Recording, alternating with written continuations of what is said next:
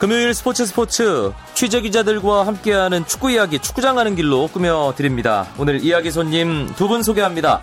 지난주 추석 연휴의 한가운데 아, 유부남이라는 이유로 추석 특혜를 누렸던 스포츠 서울의 김현기 기자 오늘은 나오셨습니다. 안녕하세요. 네, 안녕하세요. 추석은 잘 보내셨고요. 아, 잘 보냈지만 또 운전하느라 고생도 좀 많이 했습니다. 네. 예. 그리고 스포츠 경향의 황민국 기자 2주 연속 출연합니다. 안녕하세요. 안녕하세요. 네. 10월 12일 이제 다다음 주 토요일이 되는데요. 어, 우리와 A매치를 치르는 브라질. 이 경기 많은 분들이 기대하시는데 기대를 제대로 하셔도 되겠는데요. 브라질이 어, 명단을 발표했는데 정예 멤버예요. 김현기 기자. 네, 오늘 하루 종일 이 한국과 브라질의 맞대결을 설레는 축구 팬들의 마음을 저도 느꼈습니다. 오늘 새벽 이제 브라질 축구협회가 23명의 한국전 명단 10월 12일이죠.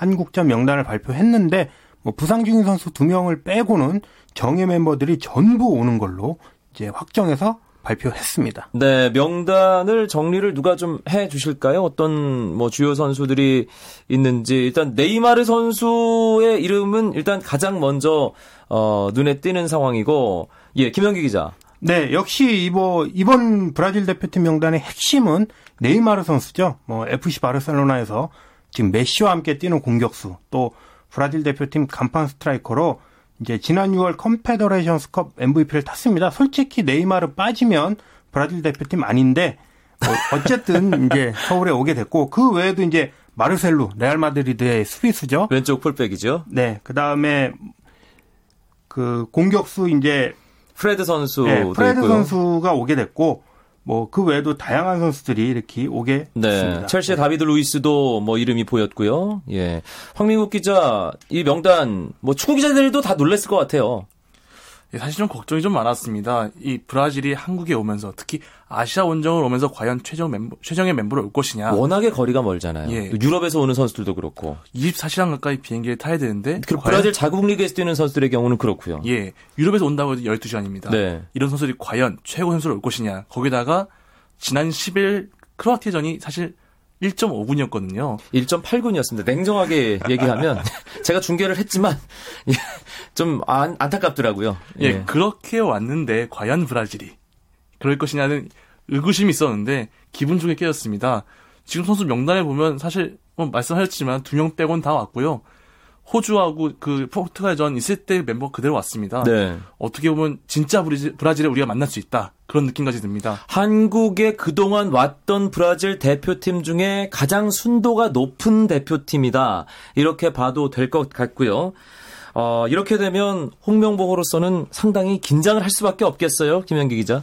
네, 브라질은 이제 독일, 스페인과 함께 이제 내년 이제 브라질 월드컵 우승 뭐 빅3로 꼽히는데 우리 대표팀 입장에서는 아주 제대로 된 모의고사를 치르게 됐습니다. 사실 이제 지난해 런던 올림픽 준결승에서 우리가 이제 브라질이랑 싸웠죠. 그때 이제 0대 3으로 완패를 했는데 당시 뛰었던 선수들 중에 네이마르가 있고 또 헐크 선수가 있습니다. 네. 오스카 첼시 첼시에서 뛰는 오스카 선수가 있고 또 뭐 마르셀루 선수 아까 얘기했지만 그런 선수들도 있고 그런 멤버들이 런던 올림픽에서 뛰었는데 이번에 성인 대표팀으로 다시 한국에 오게 되고요. 물론 우리도 이제 작년에 런던 올림픽 때 뛰었던 구자철, 정성용, 뭐 김영권, 김보경 이런 선수들이 또 오니까 1년 사이에 얼마나 두 팀이 달라졌을까 또 궁금하고 기대가 됩니다. 사실 이 브라질과의 런던 올림픽 준결승전 어, 자세하게 기억하시는 분들은 아마 전반 한 초중반까지만 해도 우리가 꽤나 잘 싸웠던 기억을 네, 하실 잘했어요. 거예요. 예, 예. 아, 그렇기 때문에 하지만 와르르 또 무너지는 예, 그런 어, 것 때문에 0대 3으로 패배했던 그 기억이 있는데 그것에 대해서 뭔가 빚을 갚아 주는 그런 무대도 될 것 같고요. 그런데 브라질 선수들 이름값이 비싸서 그런가요?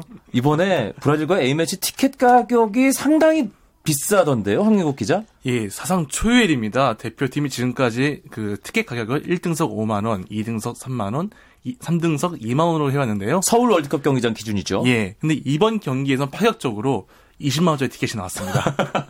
그래서 저는 무슨 아 유명 가수 콘서트를 만물게 하지 않나. 어, 실제로 팬들도 그 유명 가수 콘서트 그 조용필 콘서트와 이승재 콘서트와 비교를 했는데요. 예.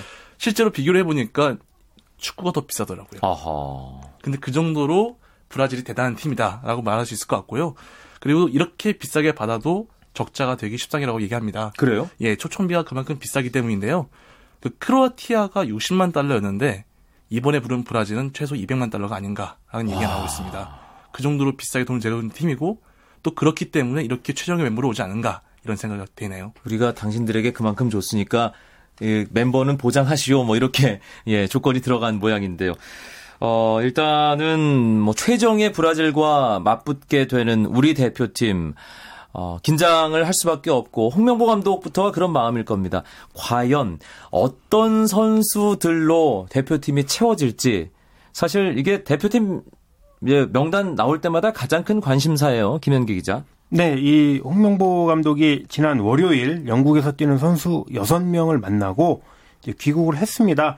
다음 주 월요일 23명 안팎에 이제 12일 브라질이랑 붙고 4월 뒤인 15일 날 만리전 명단을 발표하는데 이번에는 참 저희도 23명이 어떻게 추려질지 궁금하기도 하고 또 흥미롭고 그렇습니다. 네.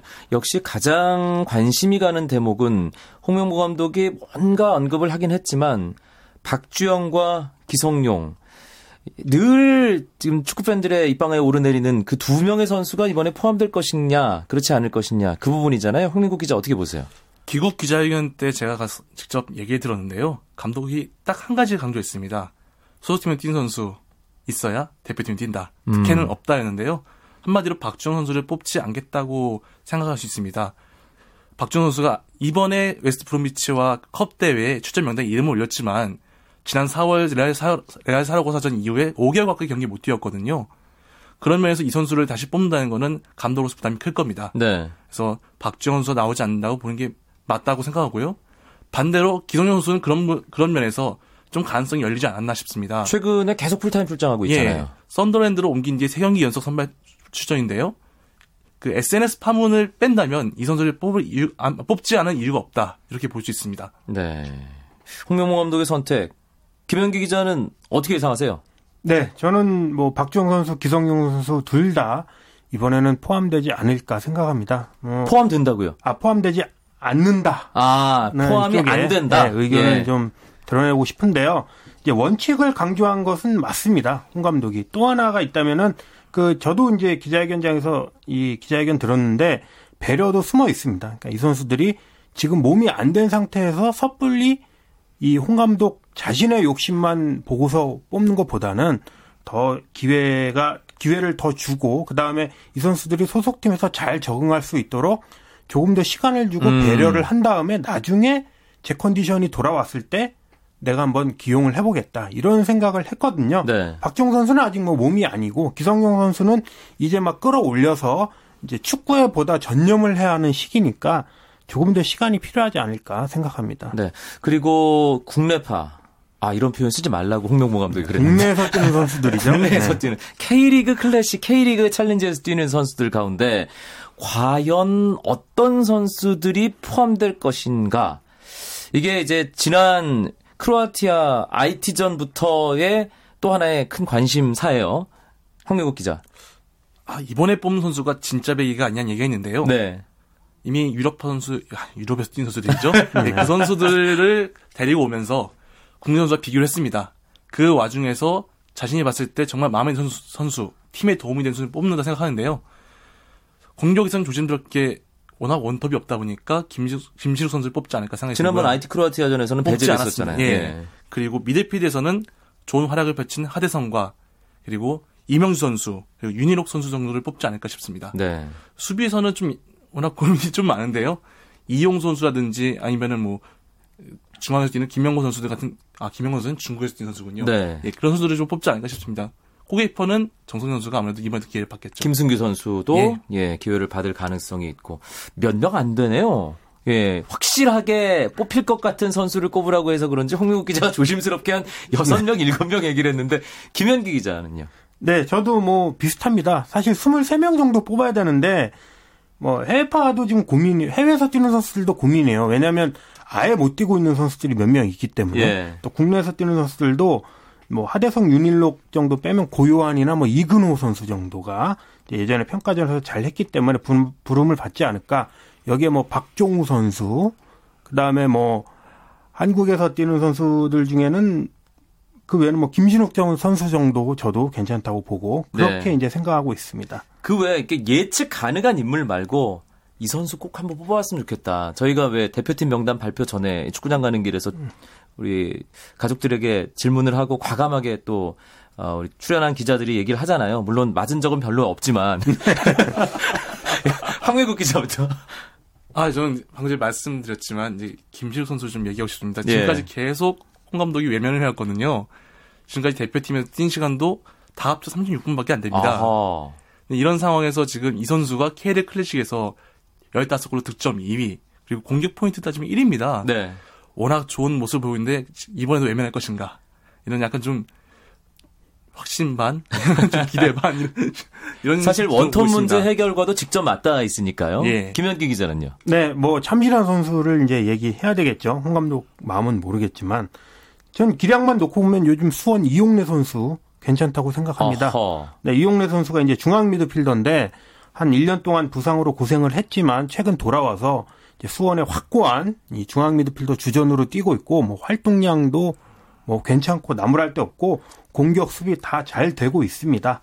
또 지금 홍명보 주축 멤버들과 인연이 있어요. 2011년 카타르 아시안컵에서 같이 뛰어봤기 때문에 그때는 붙박이 주전 중앙 미드필더였어요. 그랬죠. 조광래 네, 감독이. 시절이었어요. 네, 괜찮다고 생각합니다. 저도 한 명 추천하겠습니다. 네. 수원의 홍철 선수. 아, 홍철 선수. 물이 올랐죠? 네, 네. 과연 홍명보 감독이 예. 네, 어떤 왼발을 잘 쓰기 때문에 예. 홍철 선수 필요성은 꼭 있습니다. 저도 예. 그렇게 생각합니다. 알겠습니다. 국내 축구 이야기를 재미있고 심도 있게 풀어보는 축구장 가는 길 스포츠 서울의 김현기 기자, 스포츠 경향 황민국 기자와 함께하고 있습니다.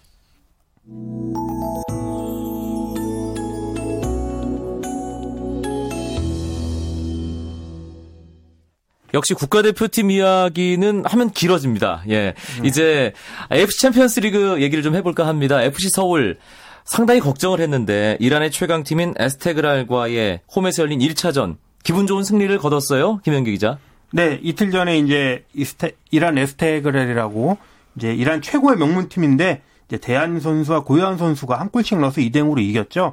다행인 점은 이제 다음 주에 원정길에 나서게 되는데 사실 2대 1로 이기면 사실 찜찜하거든요. 왜냐면 이 홈앤더 어웨이 같은 경우는 원정 다득점 원칙이 적용되기 때문에 이란 에스테그랄이 거기서 1대 0으로만 이기기만 해도 서울이 이제 떨어지는 상황이지만 2대 0으로 이기면서 두 골 차 약간 여유를 갖게 됐습니다. 네, 서울 이제 다음 주 수요일에 이란 원정을 떠나게 되는데 김현기 기자 얘기처럼 홈에서 무실점. 그렇기 때문에 원정에서 일단 한 골을 넣으면 에스테그랄로서는 네 골을 넣어야 되는. 거잖아요. 네. 예, 좀 그런 어, 에스테그랄을. 네. 예, 쩔쩔매게 만드는 그런 상황이 만들어졌으면 좋겠고요.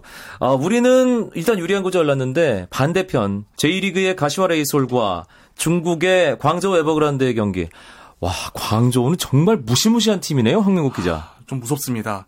아니 외국인 3인방 이게 막 알아도 못 막는다고 하는데 네. 사실이었습니다. 무리키, 콩카 그리고 알케손이 4골 합치면서 4대 1로 이겼습니다. 그 세 선수 이적료 합하면 2천만 달러 된다면서요. 충분히 되죠. 예. 이 선수들이 너무 잘하다 보니까 가시화가 사실 준비한 게 많았는데 수- 순식간에 무너지고 말았습니다. 뭐 어떤 뭐 승패라든지 2차전 예상 같은 거 내놓기 민망할 정도로 이제 승부가 났는데요. 그러니까 가시와의 홈에서 광저우가 4대 1로 이겼으니까 이게 뭐 어떻게 광저우의 홈에서는 가시와가 대체 4대 0으로 이겨야죠. 속수무책이 된 상황이죠. 예, 네. 그렇게 되면 지금 현재 1차전까지 상황을 봤을 때는 FC 서울과 광저우 에버그란드의 결승 가능성이 정말 높은 상황이잖아요. 서울도 사실 광저우가 쉬운 팀은 아니에요. 네, 맞습니다. 그래서 뭐 오- 광저우가 올 시즌 뭐 거의 아시아 무대에선 깡패죠. 아까 네. 얘기한 것처럼 남미 공격수들이 아주 대단한데 뭐 서울도 이제 그런 점을 염두에 두고 있을 겁니다. 다만 이제 광저우 홍다, 에, 광저우 에버그랜드가 K리그 팀은 조금 무서워하는 게 사실이에요. 아. 지난해 전북하고 해서 1승 1패, 올해 전북이랑 또 붙어서 2무였기 때문에 그런 점에서 서울의 가능성은 있다고 생각합니다. 네, 알겠습니다. 어, K리그 클래식 이번 주 서울과 울산의 경기가 이 AFC 챔피언스리그 원정 때문에 쉬게 되죠? 예, 네. 연기가 됐습니다. 그래서 다섯 경기, 토요일 세 경기, 일요일 두 경기가 치러지는데 주목할 만한 경기 황민국 기자 어떤 경기 꼽으시겠어요? 전 대전 강원전을 추천드리고 싶습니다. 야, 강등 매치죠. 그렇죠. 예, 13, 14위 그리고 승점 차이가 1점인데요. 이번 경기 따라서 꼴찌가 바뀔 수 있습니다. 이 두 팀 모두 이 워낙 민감한 경기다 보니까 선수와 감독은 물론 프런트까지 지금 침식을 놓고 있는 점입니다. 네. 지금 긴장하고 있습니다. 토요일 4시에 대전의 홈에서 대전과 강원의 경기가 있고요. 같은 날 인천과 포항의 경기, 경남과 성남의 경기도 있습니다. 일요일에는 전주 월드컵 경기장에서 전북과 수원의 경기가 2시에 있는데 어, 모처럼 또 KBS에서 중계 방송도 준비하고 있는데요. 김현기 기자, 이 경기 관전 포인트 어떻게 볼 수 있을까요? 네. 이 최강희 감독이 전북으로 돌아왔잖아요. 원래 이 최 감독이 대표팀 가기 전에 수원에게 4승 4무 킬러였습니다. 그랬다가 이제 대표팀으로 가면서 잠시 이제 쉬었다가 다시 온 다음에 처음으로 이제 전북에서 도, 전북으로 돌아와서 수원과 붙게 되거든요. 그래서 더 흥미가 생기는 그런 상황입니다. 또 그런데 서, 서정원 수원 감독이 올해 전북에게 또 2연승을 거뒀거든요. 네. 이제 따지자면은 최강희 감독은 원조 수원 킬러, 서정원 감독은 new 전북 킬러 이렇게 되거든요. 그래서 두 감독 중에 누가 이제 이길지 정말 이 결판을 내는 그런 자리가 아닐까 생각합니다. 네. 아, 김현기 기자의 관전 포인트를 들으니까 이게 상당히 묘하면서도 재밌다는 생각이 듭니다. 전북은 지금 위쪽에 좀 자리하고 있고 수원으로서는 쫓아가야 되는 또 예, 입장이죠. 쫓아가서 최소한 4위 정도에 걸려 있는 아시아 챔피언스리그 티켓을 노려야 되기 때문에 네. 아, 그 경기 일단 일요일 2시에 전주 월드컵 경기장에서 치러지는 전북과 수원의 경기 관심 있게 좀 지켜보시면 되겠고요. 아, 제주와 전남의 경기 역시 같은 시간 2시에 아, 제주 월드컵 경기장에서 치러진다는 것도 참고하시면 되겠습니다. 국내 축구 이야기로 채워드린 금요일 밤 스포츠 스포츠 축구장 가는 길 여기서 줄이겠습니다. 스포츠 서울의 김현기 기자, 스포츠 경향 황민국 기자 두 분 고맙습니다. 고맙습니다.